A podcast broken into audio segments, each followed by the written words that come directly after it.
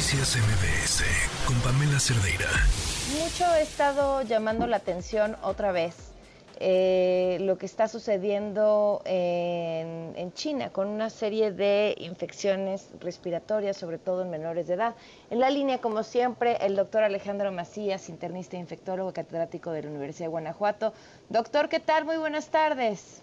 Hola, Pam, me da gusto estar con tu auditorio. Buenas tardes.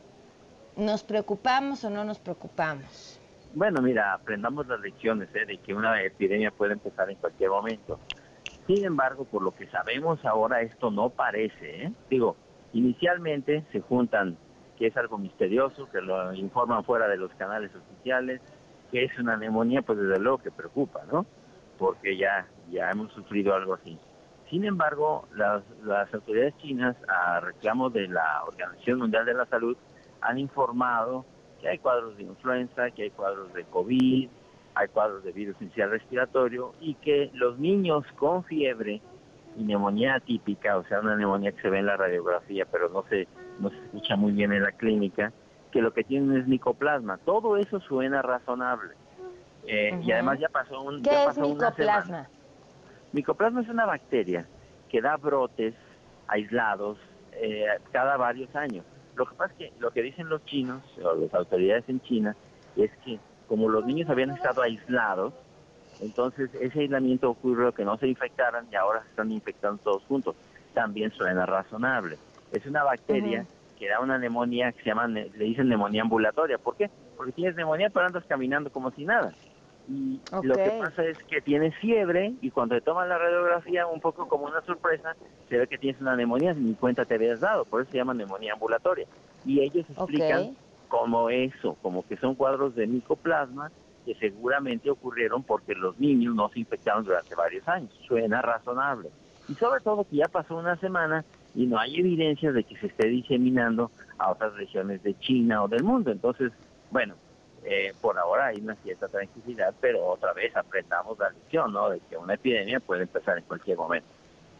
Ahora, ¿esta, ¿este tipo de neumonía había dado antes? O sea, ¿es, no, es común? ¿Tener Bueno, no que es no te das común, cuenta? o sea, no es común que dé brotes tan grandes, ¿eh? no es común. Digo, da brotes regionales, de algunos casos, algunas decenas, pero según sabemos aquí, sobre todo por la información que, que está por los canales no oficiales, que hay filas de decenas de niños haciendo espera en los hospitales, eso no es común.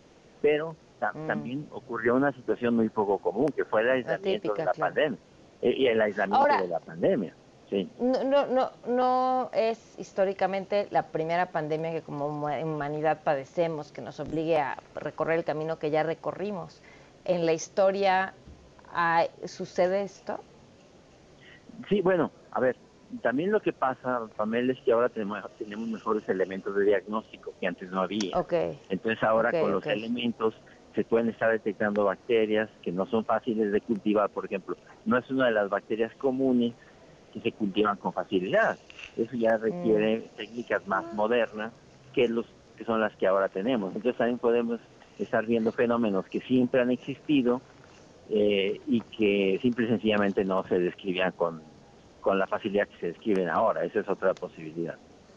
Entonces, por lo pronto, tranquilos y en calma, de que esto Sí, no digamos, hay que, ser hay que tener una... diferente. A ver, hay que tener siempre dispuesto un mejor sistema de salud. Digo, e- es evidente No, que, bueno. que ya sea esta epidemia o cualquier otra que llegue, no, nos va a cobrar una factura muy alta, Pamela. O sea, nuestros servicios de salud bueno. no son no son buenos, nuestros hospitales están en condiciones deplorables, no hay no, no tenemos un buen sistema, no tenemos un sistema primario de atención. La gente va a consulta básicamente ya a los consultores anexos a farmacias. Entonces, no, no, necesitamos un mejor sistema de salud, eso ya lo sabemos. Pero en relación Híjole. con esto que está pasando en China, no parece ser. Si fuera eso, por ejemplo, una epidemia de influenza, si, si hubiera sido, no, pues cuando llega nos va a cobrar una factura otra vez muy, muy alta, igual que nos pasó con COVID-19. Parece que no va a ser el caso, pero de todos modos aprendamos la lección de que en cualquier momento una cosa así puede ocurrir. Ya sé, parece, ya es que siento que en este país nada más no aprendemos ninguna lección, pero, pero ¿qué te digo? Tienes toda la razón. Doctor, muchas gracias como siempre.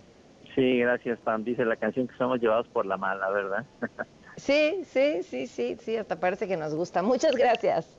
Gracias, gusto estar con Buenas tardes. Noticias MBS con Pamela Cerdeira.